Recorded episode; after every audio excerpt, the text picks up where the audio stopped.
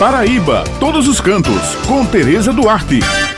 Bom dia, minhas amigas Bete Menezes Josi Simão. Bom dia, meu amigo Maurício. E um bom dia especial para todos os ouvintes que estão com a gente aqui no Jornal Estadual. Ei, pessoal, a Rota Cultural Caminhos do Frio já entra na reta final da edição 2023. Isso mesmo, pessoal. Ela será encerrada no próximo domingo em Bananeiras e iniciada na próxima segunda-feira, dia 28, no município de Alagoa Grande. A abertura do evento será realizada no Teatro Santinês às 19 horas. E antes disso, haverá exposições temáticas e a Feira Cultural com Madre Sebastiana a partir das 18 horas. Durante os sete dias de programação, a cidade vai promover diversas atividades culturais, a exemplo da feira cultural, exposições de artes visuais e fotografias, espetáculos teatrais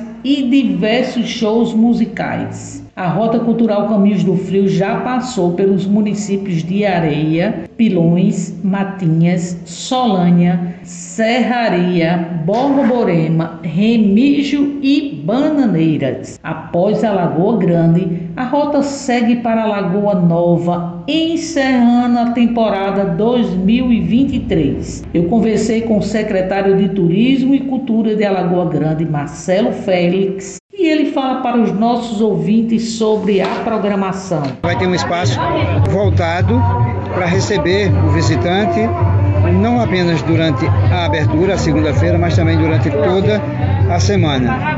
E em Alagoa Grande sempre escolhemos a frente do Teatro Santinês, o terceiro mais antigo da Paraíba, e que por si só já é muito bonito, mas a gente deve trabalhar aquele espaço para deixá-lo ainda mais bonito.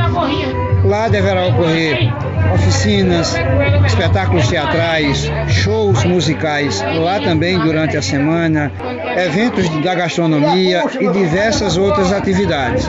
E os shows principais que a gente vai guardar um pouquinho de segredo até o anúncio oficial do prefeito Sobrinho que deverá fazer ainda essa semana para sexta e o sábado no pátio do Mercado Público, que deverá também lotar mais uma vez, como foi no ano passado. Então, a verdade é que o Caminho do Frio, o Caminho do Frio é a acolhida, é o pertencimento da população, é a criatividade dos nossos artistas e a Lagoa Grande esse ano vai reviver e trazer de volta à vida o seu maior nome no cordel, Manuel da Almeida Filho, membro da Academia Brasileira da Literatura do Cordel, e também fazer uma homenagem a cordelistas ainda vivos.